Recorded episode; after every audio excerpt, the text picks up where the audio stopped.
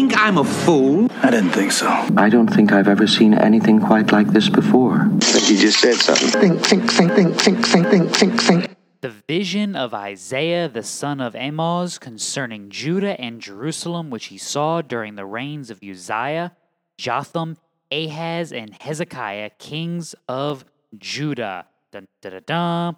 We are continuing our march. We are taking a break from the historical books. Why? Because there's no other good place to put this stuff. And I say stuff like I'm covering something weird, but the lessons of the prophets will be lost if they are disconnected from their history, if that makes any sense. So, this is where we will dive into the first of our looks at the prophetic books. And I'm here to tell you that God never leaves his people unaware. That's one of the great lessons of the prophetic work. Now, what do I mean by connecting it to its history and making sure it stays connected to its history? But what I mean by this is you can't just look at the history of Israel and then read all the way to the end and then decide, okay, I'd like to understand the prophets. The prophets were real men speaking, living, and writing in real time, meaning they're interacting with the world around them. They, short of the world around them, their prophetic ministry doesn't actually make a whole lot of sense.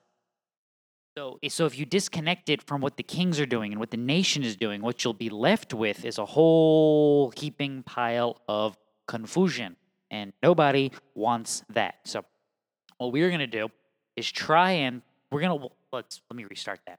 We're going to look at the prophets differently than we looked at the historical books. You have to.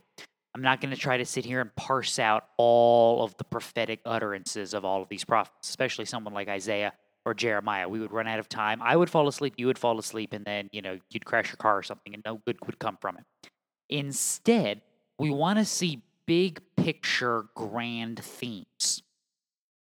We want to see the overarching interaction with history because remember, we're taking a bird's eye and a zoomed in view because we're trying to formulate a worldview. We want to see how that worldview that foundation that we have laid down by understanding God's interactions with humanity. We want to see how that is proclaimed and understood and strengthened through the prophetic mission.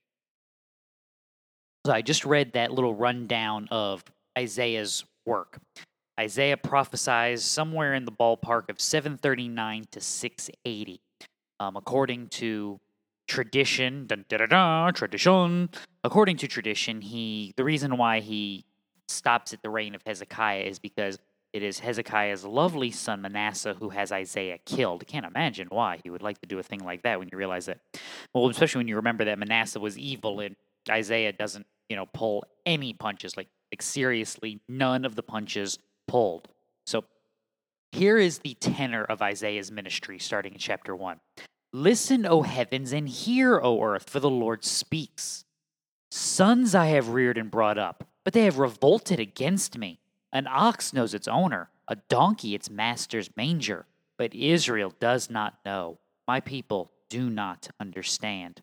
Alas, sinful nation, people weighed down with iniquity, offspring of evildoers, sons who act corruptly. They have abandoned the Lord. They have despised the Holy One of Israel. They have turned away from him. Where will you where will you be stricken again as you continue in your rebellion? The whole head is sick, the whole heart is faint. From the sole of the foot even to the head, there is nothing sound in it, only bruises, welts, and raw wounds, not pressed out or bandaged, nor softened with oil.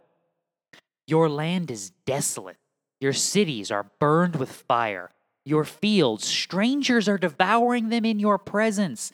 It is desolation as overthrown by strangers. The daughter of Zion is left like a shelter in a vineyard, like a watchman's hut in a cucumber field, like a besieged city. Unless the Lord of hosts had left us a few survivors, we would be like Sodom. We would be like Gomorrah.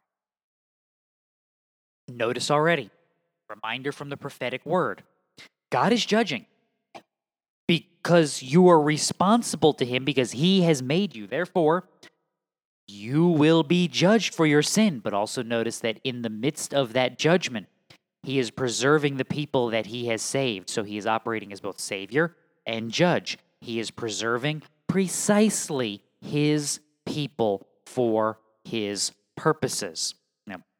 If you looked at the title, you saw we are only going to look at 39 chapters, and that's because of the divisions of Isaiah. Yes, I know if you watch the History Channel, they'll tell you, well, there's really Isaiah, and then there's Deutero Isaiah. And what they'll tell you is that the book divides so neatly that, and the reason it divides so neatly at chapter 39 is because two people wrote it. Hogwash. Again, I need my I need my uh, Sherman Potter bud. Horse hockey.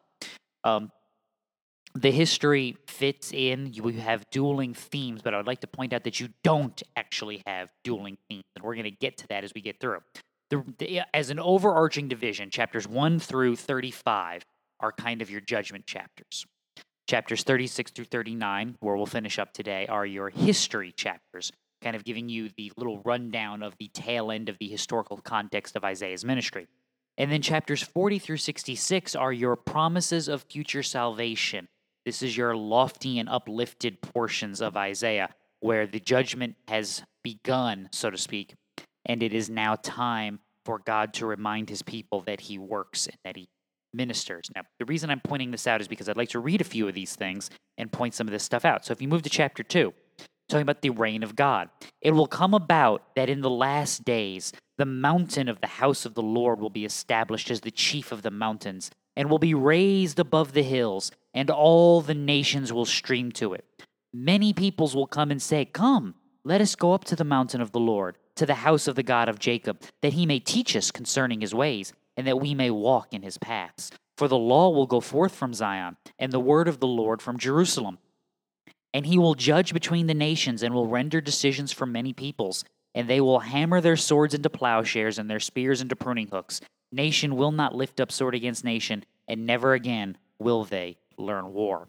This is why there is no distinction between the first 35 chapters of Isaiah and the last, what, 27, 40 through 66? Yeah, 27 chapters of Isaiah. There's no distinction because even in the midst of judgment, Isaiah is proclaiming mercy. Isaiah is proclaiming grace. Isaiah is proclaiming salvation. You just got an example of that. Midst of the judgment of God, he is already talking about the salvation that is yet to come. You get to chapter 3.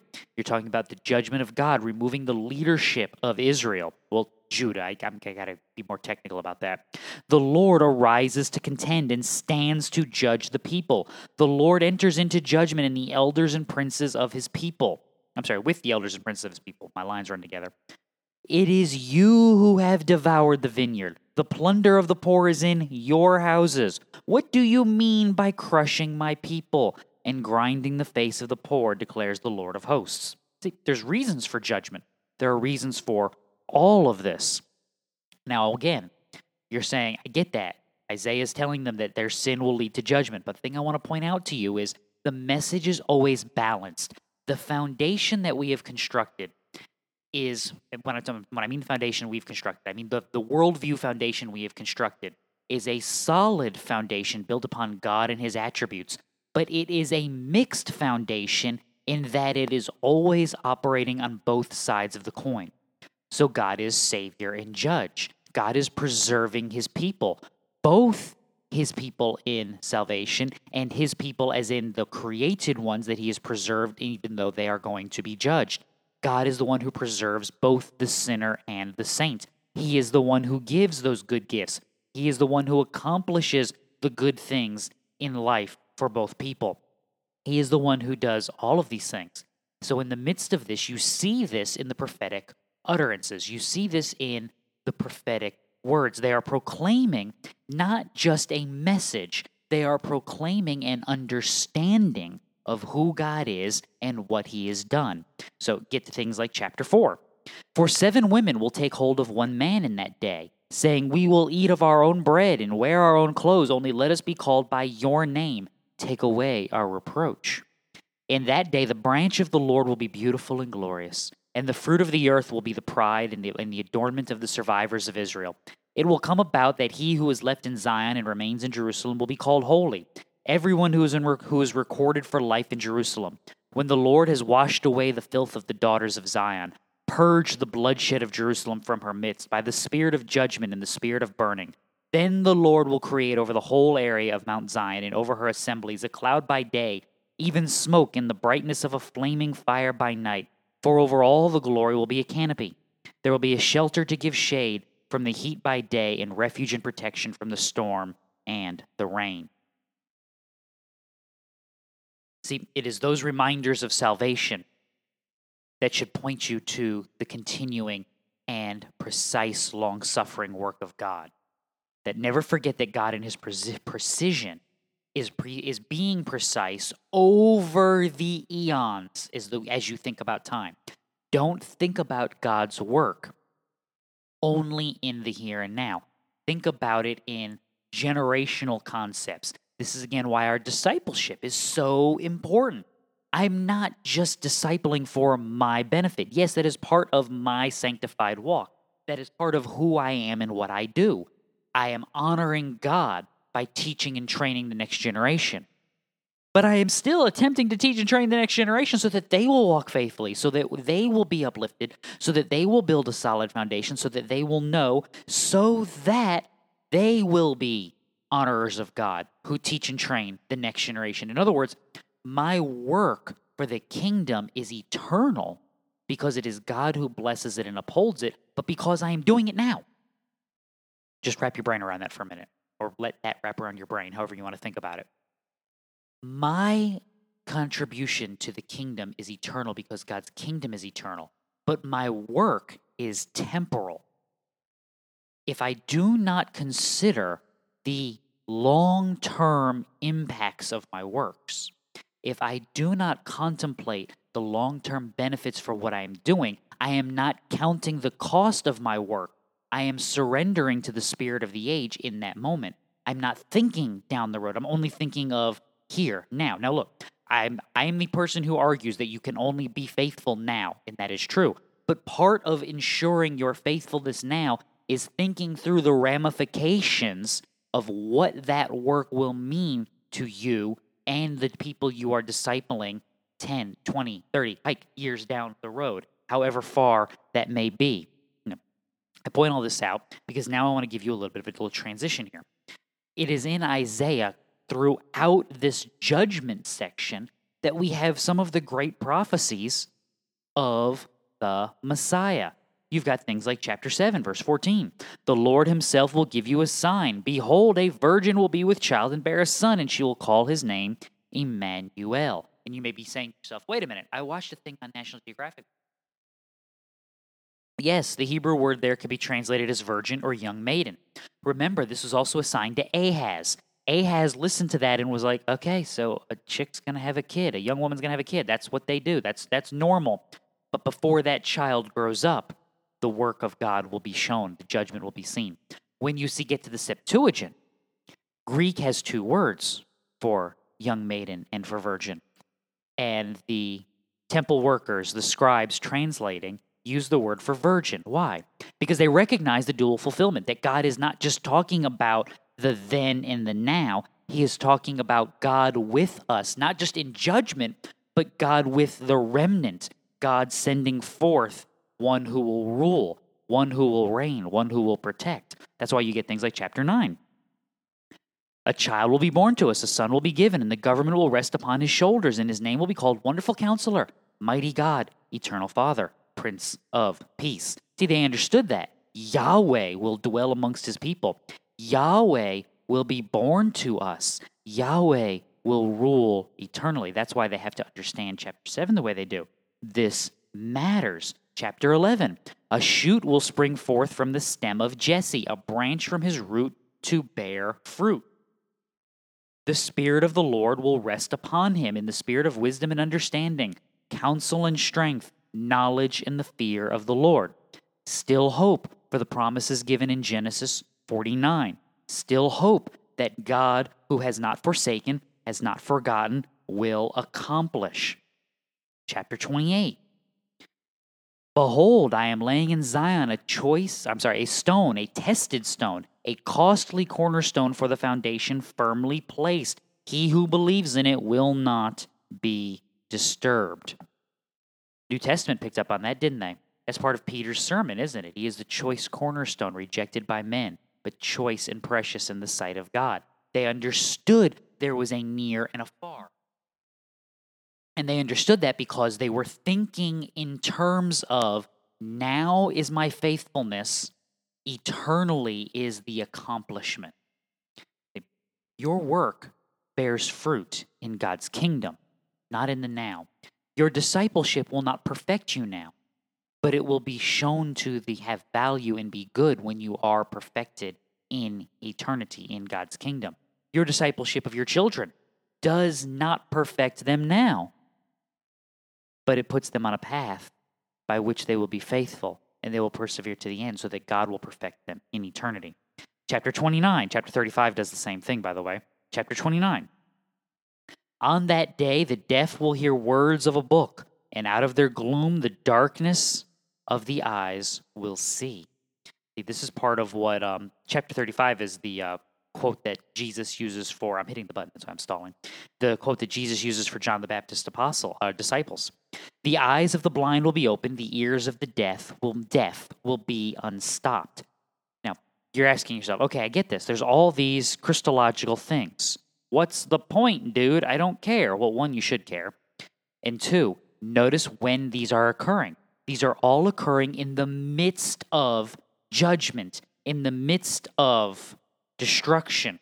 Chapter 7 through 12 begins God talking about the work in and around Judah. Chapters uh, 13 through 21 talk about the judgment on the nations okay, uh, you could argue that 22 and 23 contain, contain that because Jerusalem and Tyre are judged. Chapter 24 talks about judgment upon the entirety of the earth. 25 through 27 are praising God because of this judgment. And 28 through 35 are warning about the judgments and the things that may come.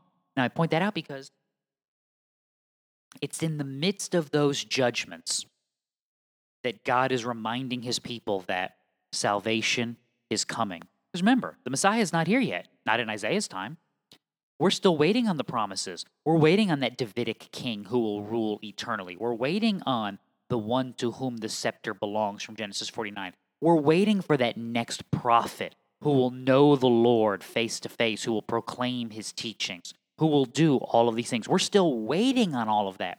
And the message of Isaiah is in the midst of the waiting of humanity, the people of God have gone astray. Well, the supposed people of God have gone astray. They have turned aside, they have followed after myth, myths, they have gone after their own things. Therefore, sin is abounding. Therefore, judgment is coming. But God, because He will preserve His people, because He does not just swing violently and wildly, but judges rightly and precisely like a surgeon with a scalpel. Because of all of these things, he will not forsake and forget his people. I mean, case in point, notice the vision of Isaiah here. In the year of King Uzziah's death, I saw the Lord sitting on a throne, lofty and exalted, with the train of his robe filling the temple. Seraphim stood above him, each having six wings. With two he covered his face, with two he covered his feet, with two he flew You know all this, right? They come and they proclaim what? Holy, holy, holy is the Lord of hosts. The earth is full of his glory. And that's the whole who will go and who shall I send? Here am I, send me, right? Then I heard the voice of the Lord saying, Oh, I'm sorry. Whom shall I send and who will go for us? And I said, Here I am, send me. And he said, Go and tell this people, keep on listening, but do not perceive. Keep on looking, but do not understand. Render the hearts of this people insensitive their ears dull, their eyes dim. Otherwise, they might see with their ears. I'm sorry, see with their ears, see with their eyes, hear with their ears, understand with their hearts, and return and be healed. Then I said, Lord, how long? And he answered, Until cities are devastated and without inhabitant, houses are without people. The Lord has removed men far away, and forsaken places are many in the midst of the land. Yet there will be a tenth portion in it and it will again be subject to burning, like a terebinth or an oak, whose stump remains when it is felled. The holy seed is its stump. Right there, in the commissioning of Isaiah, you have both judgment and salvation. You have warning and you have hope. Because God is capable of doing two things at the same time. Christian, this needs to be a comfort to you. This needs to be a reminder to you. I mentioned that chapters 28 to 35 have warnings. What kind of warnings? Woe to those who go down to Egypt for help and rely on horses. Trust in chariots because they are many, in horsemen because they are strong, but they do not look to the Holy One of Israel nor seek the Lord. That's a warning then. That's a warning now. Woe to them who think they have enough money in their bank account. Woe to them who have a secure retirement and are therefore worried about the world. Woe to them who think that because of who they voted for, they will be protected. Woe to them whose trust is in their city council. Woe to them whose trust is in their governor. Woe to them whose trust is in whatever. Now, did I say don't vote for good people? No, I didn't. Did I say don't plan for retirement? No, I didn't. Did I say don't hope that your government will protect you from evil things? No, I didn't. That's their job. But in my living in a world where God will judge sin, I have to remember that I conversely live in a world where God will protect his people. Does not mean I'm not going to die, does not mean that bad stuff will never happen. It does mean that no matter what befalls me, God has not forgotten me. God has not forsaken me. God has not looked aside and gone, What people? I don't see any people. Chapter 35. The ransomed of the Lord shall return and come with joyful shouting to Zion. With everlasting joy upon their heads, they will find gladness and joy, and sorrow and sighing will flee. Christian, that's not in an earthly city, that's in an eternal home. That's in a kingdom ruled by God, dwelt by his people, secured by our Savior. That's where the hope is. That's what the prophets are pointing you to. That's what Isaiah is pointing to. Again, I point this out because we get lost in the minutia. Look, read the books. They'll do you good. It's not my job to tell you not to read them. I've told you all a hundred times. Read your Bible. It'll do you good. My point is, don't miss the forest for the trees. One of the ways that'll help you understand your prophetic books better is by seeing large ideas, seeing trends and streams of thought, and then placing them again. How do I understand my scripture according to who God is and what He's doing? And then how can I apply that to who God is and what He is doing in my world? Because my world isn't like their world. And you're right, it isn't. That's exactly the point. God's eternal work was good then. God's eternal work is good now. iPhones don't relegate and negate God's work. And I know that sounds dumb to say out loud, but we think like that. Well, how does the Bible make sense in the modern world where we have cars and airplanes and because it's not talking about your cars and your airplanes. It's talking about you living in submission and security under God. That's what it's talking. So, with judgment done, Isaiah gets to a little bit of history. Chapter 36, the Assyrians, fresh off of their destruction of the northern kingdom of Israel and the dispossession of Shiloh and Samaria, come down to Judah. Sennacherib comes up, besieges the city. Things are not looking well. Remember, though, Hezekiah is king. Go team. Why does that matter? Because Hezekiah turns to God. Woe to him who trusts in Egypt. Woe to him who trusts in chariots. Woe to him who trusts in his army. Praise be to him who trusts in God. And that's a lesson. The angel of the Lord went out and struck 185,000 in the camp of the Assyrians. And when men arose early in the morning, behold, all of these were dead. So Sennacherib, king of Assyria, departed and returned home and lived at Nineveh. It came about as he was worshiping in the house of Nisroch, his god, that Adrammelech and Sharezer, this, his sons, killed him with the sword, and they escaped into the land of Ararat. And Esarhaddon, his son, became king in his place. Cool. Now, fun little note, children. Something I've mentioned before, I'll mention it again. Why? Well, I just said, you just said because Hezekiah trusted in God. Yeah. Why do it during Hezekiah's reign and not Manasseh's? Why do it here and there? Why, why Hezekiah assembled? Because God is precise in his work in history. The Assyrians, remember, destroy culture. They try to intermarry peoples. They deport some. And look, you you you do you deport enough native population and import enough foreign population.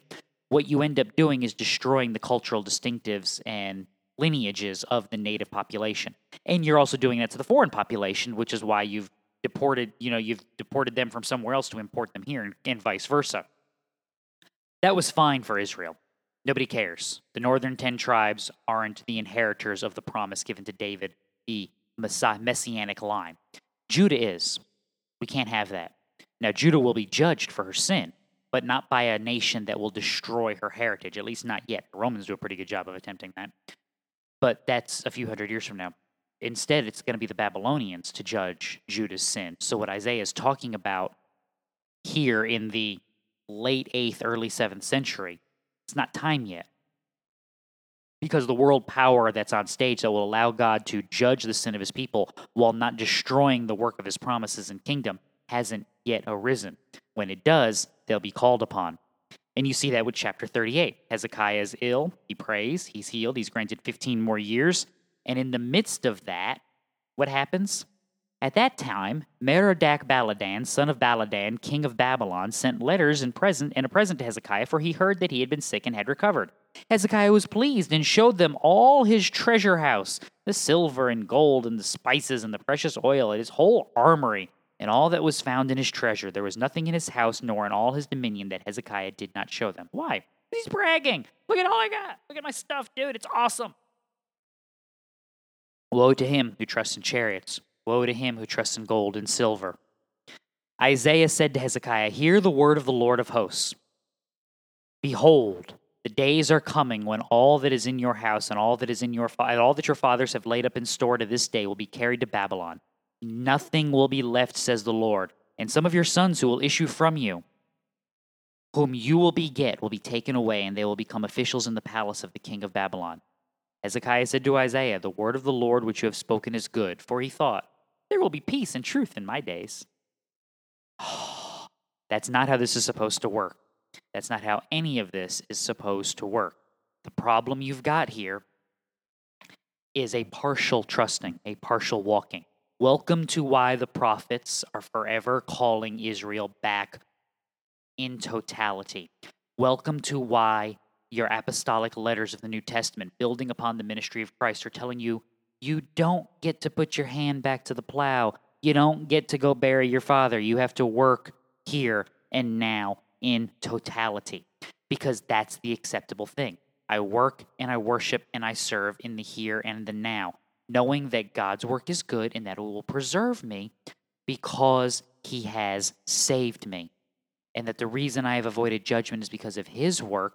And the proof of that is his precision in upholding me, his precision in guiding me, and his work through me accomplishing all that he has purposed to do. So, what have we learned today, children? God has witnesses always, that in the midst of all of this, there will be prophets, there will be books, there will be everything.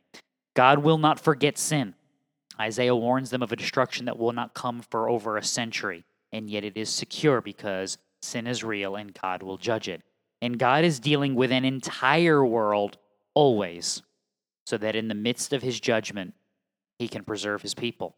In the midst of his preserving his people, he can bring forth judgment. In the midst of his proclaiming judgment, he can point to salvation and peace. Questions, comments, complaints, send them to info at practicaltheologyministries.com. You can go to the website, check out all the information you want, have all the fun you would like. Um, we will continue this next week and move through the prophetic books. Again, we will skip back and forth because we're going to try to cover the prophets as they occur in history. Such fun. So my brain will be mush and yours will be too by the time we're done, but it will be good for us. So until we meet again, read your Bible. It'll do you good.